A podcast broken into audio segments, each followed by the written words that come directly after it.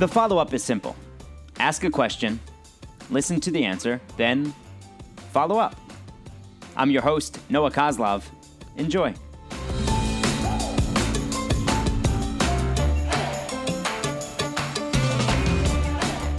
The follow up today is with one of my best friends since we were, well, I was 14 and he was 13. He's Adam Sinoway. And Sinoway is married with two boys and another one on the way. So how are you preparing yourself for that kind of madness in the house?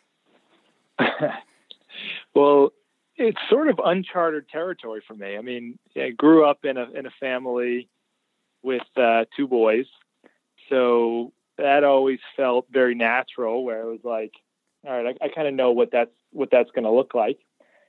Now with the third on the way, not sure I know quite how to prepare. I think it's um, and we have all the clothes, we have the crib, we have all the things. So I think most of my preparation has just been uh, has been mental um, and and preparing for uh, you know the chaotic onslaught. I can't begin to wrap my head around it. oh, I I think that uh, for me, actually going zero to one was a much bigger uh, jump than going one to two. I think that you know you have the luxury of still allowing yourself to be selfish from time to time. When you don't yet have kids you you then add a kid into the mix and um, that then you know entirely goes away. Um, and then it seems like with two it's just you know you sleep a little bit less have a little bit more chaos. I'm assuming that uh, with three, it's just going to be um, hopefully not a multiplier effect, but maybe just you know additive. do you do you learn? Have you learned things that you, that you think can help you with a third, or do you just go about it the same way that you did with the first two? I think that you, know, you definitely learn things along the way. Although I, I also think that, that parenting, everyone's just everyone's just in it trying to do the absolute best they can for their kids. Um, you, you try and, uh, with every situation, you try and do what you think is the right thing. You're sure that you're constantly screwing stuff up. Um, it certainly gives you a new appreciation for, um, you know, what your parents did um, to to provide for you. Um, so yeah, you're more seasoned in how to handle the different situations, but each kid comes with different challenges, and I just feel like each day you just you just try and do the best you can to raise kids who are um, you know happy and and productive and empathetic and you know kind humans. You mentioned how you grew up. You have an older brother. When your parents then come to visit, how do you think they'll handle having like watching you as a father of three when you know beforehand they could they could offer advice from experience but they don't have experience with three kids. Yeah i think um, it's it's definitely a new thing because my, my brother also um, has has two. So mm-hmm. uh, it, it, it's definitely new on on our side of the family. Katie's comes from you know household with four kids. Right. Um, so so they've sort of seen um, this before. Um, I think that it's just you know maybe one layer deeper of chaos, um, but um, but I still think that um, you know their perspective on uh, raising boys is is is, is the same whether there's one, two, or three. What's your what's your perspective on raising boys? Like what they need to know, what you think they need to know, what you learned as a kid that maybe your dad thought you needed to know because you were a boy. I mean, the most important thing is they've got to know how to shoot a jump shot. Yeah. Right. I mean, short of that, it's like, what else is there? But um, right. So, so your your dad your dad succeeded with that with you. I mean, yeah, you've seen me shoot the ball, Cos. Yeah, yeah. No, I I think that it forces you to take a a, a, really hard look at your own behavior.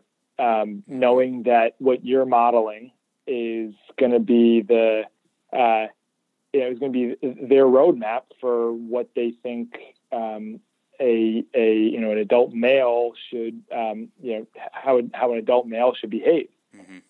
I, I obsess about them being good to each other. Um, I think that's you know incredibly important that they they um, you know the idea that they're going to always have each other. Um, they won't always have me and Katie. Um, and you know, I want them to really uh, embody that and understand that from an early age and, and be there for each other. Um, and you want them to be thoughtful, kind people um, eh, who grow up to become productive members of society. I mean, that, that's that's that's the hope. Do, do you two talk about what you expect life to be like?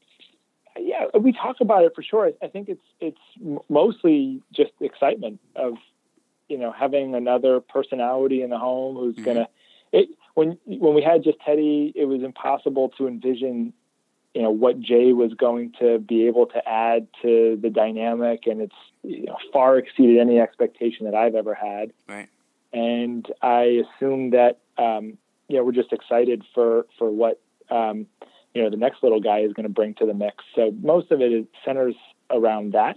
Um, and from time to time we talk about the um, just the the um, the exhaustion that that's we know is coming from having a newborn, but but the majority of our conversation is just around you know, real excitement for for this new personality, this new human we're about to uh, to bring into the mix. I, I know Jay can't get up a jumper yet. How's Teddy's? Teddy, uh, Teddy, I think is so. So Teddy's gonna have to be my guard. Um, well, no, these, these, these days you need a shooting. You need a guard that can shoot. So don't just that, say he's yeah, your guard because he can't shoot. No, I'm, I'm not saying he can't shoot. I'm not saying he can't shoot.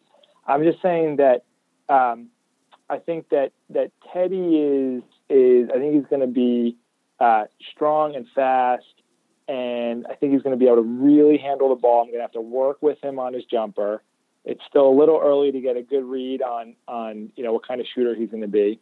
And I think Jay Jay is is I think going to be my big man. He is he's off the charts tall. He's strong. He's pretty coordinated. So I've got high hopes that that Jay is going to be you know able to be at least you know my swing man on, on the wing. We'll work on his handle, work on on taking the ball to the hoop. So I think I think they'll be a, a, a pretty strong duo. Only, only two years apart. Uh, you know, hopefully they'll have a, a lot of opportunity to play together. What night is? Hey, boys, we're watching. Like, what night of the week? Because I'm sure it happens every week. What night of the week is? Hey, guys, we're uh, we're watching my college basketball game tape. what night does that happen? Well, the problem is that um, it do, doesn't make for, for much of an activity because you know you have to watch. Like my playing time is like you know a minute here, a minute come there, on, senior year here. So so it, it, was like you know, hey hey kids, let, let us sit down and uh, and watch a tape for uh, for about thirty seconds and, and watch Dad you know ha- have uh, commit two fouls and and brick a couple Stop threes. It. Come on. the good news though about Middlebury, good news about Middlebury basketball though is that like pretty much since I've left, the team has been really, really strong. So as, as long as nobody sees me play basketball, my, my stock as a basketball player just continues to rise. Right. Just just given what they what they've done since I've left. So it's not it's not a bad thing. The legend grows. Good talking to you. Thanks, pal. See you guys.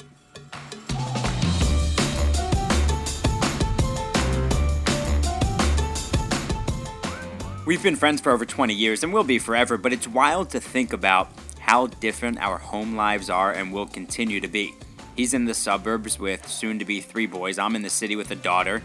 And the conversation you just heard is one that we'd usually have around 7:30 in the morning on his walk from the train to the office. His hoop game though was nice. Couldn't go left, but Sinoway could shoot it and he was about 6'3, so he could irritate the hell out of an opponent. I saw him pull on kids' shorts, blow in their ears. He did it all. Some of you have already rated and reviewed the podcast on iTunes, so thank you. As for the others, yes, you, you know who you are. If you're listening on iTunes right now, Go to the shows tab in your library, scroll down, and click five star rating. If you have eight extra seconds, please leave a review. Thanks for taking the time to join us on The Follow Up.